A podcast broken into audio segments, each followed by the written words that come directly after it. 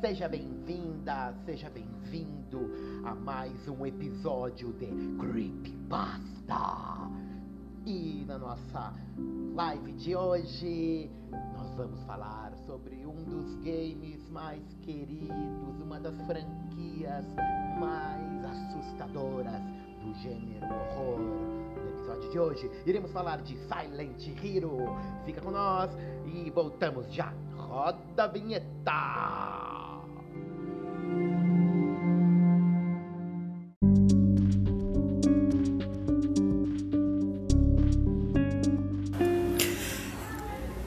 Creep Pasta.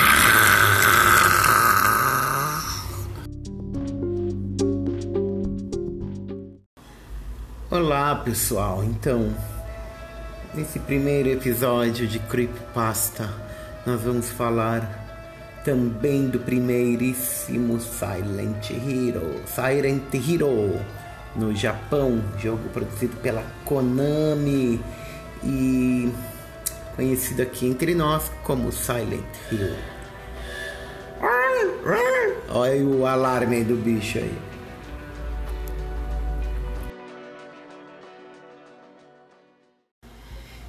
E eu vou falar que na realidade são das minhas impressões, né, da minha experiência, do meu gameplay com esse jogo maravilhoso, com essa maravilha do mundo da arte dos games.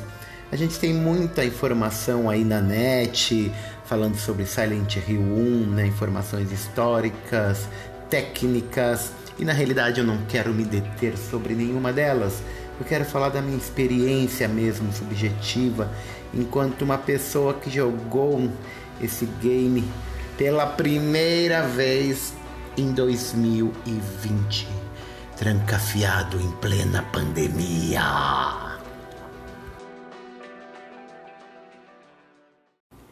E como eu cheguei ao Silent Hill 1?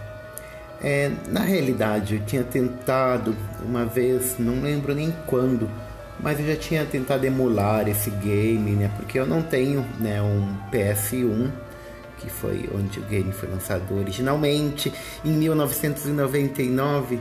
E quando eu tentei emular pela primeira vez, sei lá, eu não fiquei satisfeito ali com, com os gráficos, também no momento não estava com muita paciência para fazer as devidas configurações e eu desencanei do jogo. E, bom, no ano passado, né, quando começou a pandemia, eu fiquei trancafiado em casa, é, eu configurei né, na minha máquina, no notebook, um emulador de PS2. E eu estava muito na pira de jogar game de terror.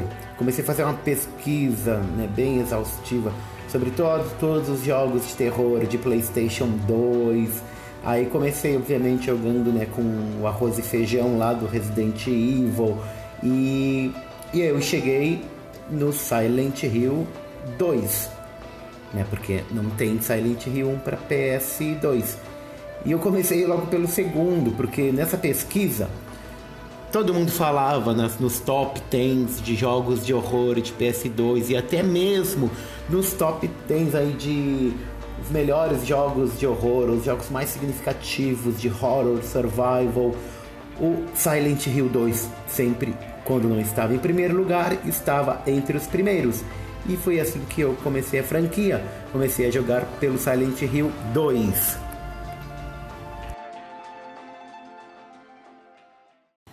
Bom, mas não é o objetivo né, desse episódio falar sobre o Silent Hill 2. O Silent Hill 2, obviamente, irá ganhar um episódio específico para ele. Mas eu vou começar pelo 1 mesmo, tá? Mesmo não tendo a minha apresentação do jogo não ter sido é, através desse primeiro, Silent Hero. É, vamos começar por ele, por respeito à cronologia, e depois a gente vai falar com mais calma sobre o Silent Hill 2.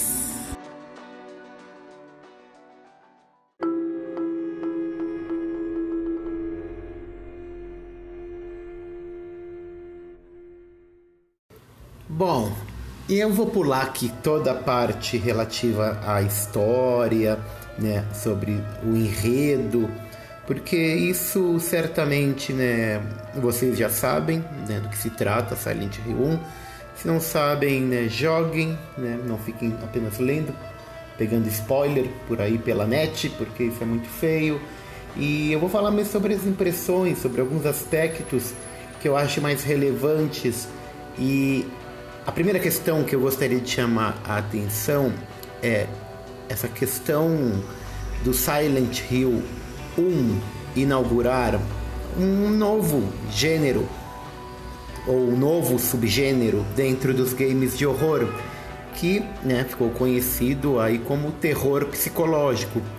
E eu lembro que esse termo, né, sempre que eu lia sobre Silent Hill, eventualmente, antes de jogá-lo, eu achava uma coisa meio abstrata. Eu achava, claro que eu entendia, tinha uma noção do que seria um terror psicológico, porque, enfim, eu acompanho já esse gênero através de outras mídias, né? Seja através de livros ou de filmes, quadrinhos. E então, eu sou um consumidor ávido desse gênero horror. E quando falavam terror psicológico, eu sempre acabava pensando em psicose, Hitchcock, uma coisa bem suspense. Mas na realidade, quando eu comecei a jogar o Silent Hill 1, e na realidade todas essas percepções vieram quando eu joguei Silent Hill 2, né? Porque foi por onde eu comecei. Aí sim o bicho pegou e eu comecei a realmente entender o que era esse diacho que todo mundo chamava de terror psicológico. E é tenso, é muito tenso, porque diferente de você sair por aí atirando ou fugindo de monstrinhos, Silent Hill tem uma coisa muito diferente, que eu acho que é justamente o espaço que o game dá para aquilo que não é mostrado, aquilo que é obsceno, aquilo que está fora de cena. É, é, muito diferente, por exemplo, eu sei que nem cabe essa comparação, mas enfim, só para ficar um pouco mais didático, é, se a gente pegar Resident Evil, por exemplo, né, você tem lá a arminha, você dando tiro em todo mundo, né? E para mim, é, depois de jogar Silent Hill, eu nem considero mais é, Resident Evil como um, um jogo de terror. Para mim é um jogo de tiro apenas. Claro, eles foram melhorando isso justamente por causa da pressão de Silent Hill e porque eles viram que estavam perdendo espaço, né? No caso a Capcom, né, com a franquia Resident Evil. Mas realmente, gente, Silent Hill é um divisor de águas e faz jus a esse rótulo novo, novo a essa quebra de paradigma que é o terror psicológico.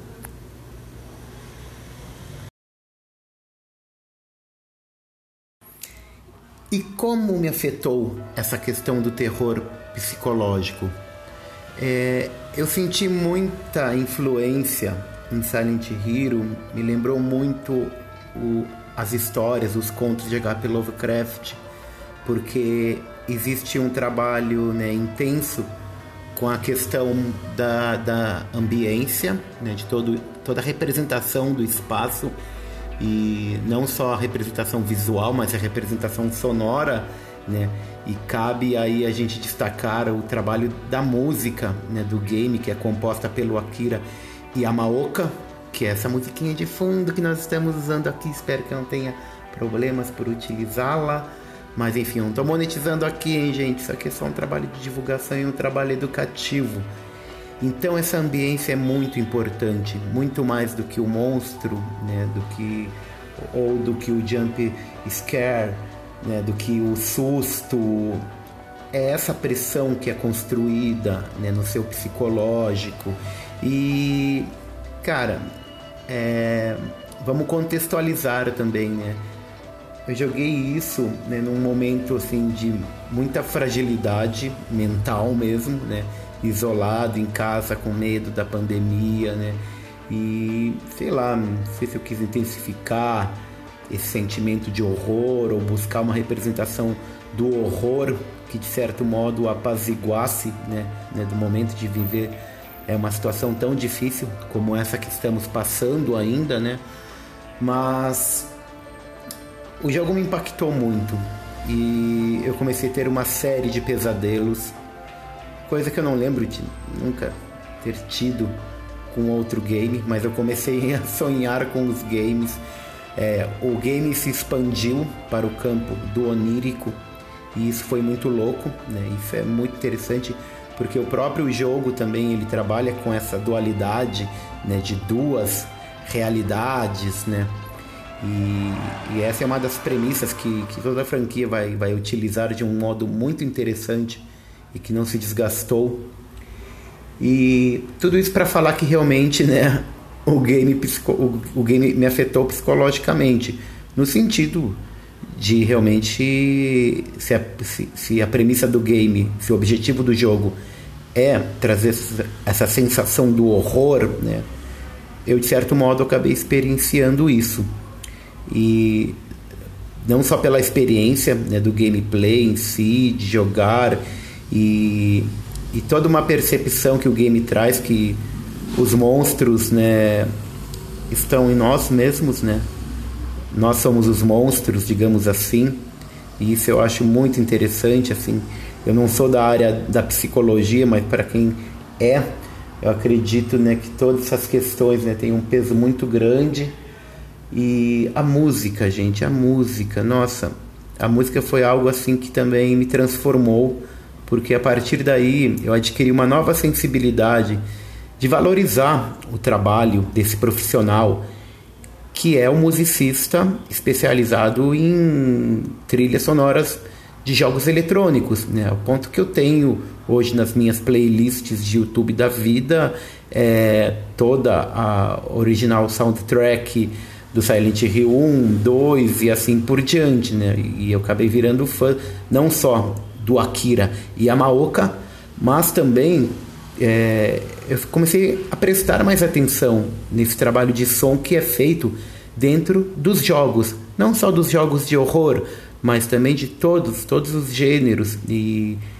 isso foi muito legal, isso foi uma grande contribuição que esse jogo trouxe para a ampliação da minha sensibilidade.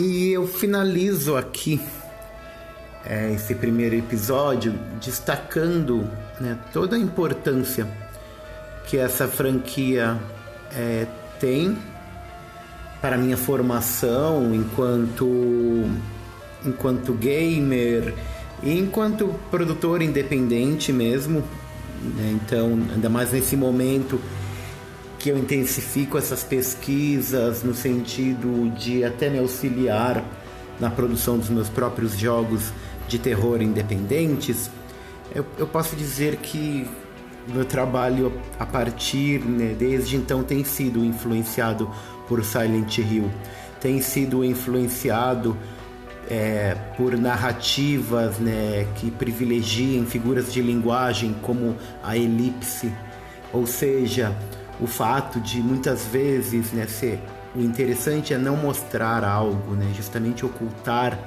esse algo para dar espaço para sua própria imaginação, para fazer com que a interatividade não seja apenas um mero apertar de botões, mas que exista um trabalho psicológico, uma construção subjetiva, porque eu acho que o game de horror, assim como todos os outros jogos, eles só fazem sentido quando existe uma identificação daquela pessoa que está jogando é, com aquilo que está sendo mostrado naquela representação. Por que será que os games são tão importantes para nossas vidas? Por que será que a arte é tão relevante para nossa existência? Porque eu acho que em algum ponto, em algum cantinho, talvez elas estejam falando de nós mesmos. Então, fico por aqui agradecendo a audiência, a atenção e até o próximo episódio de Creep Basta!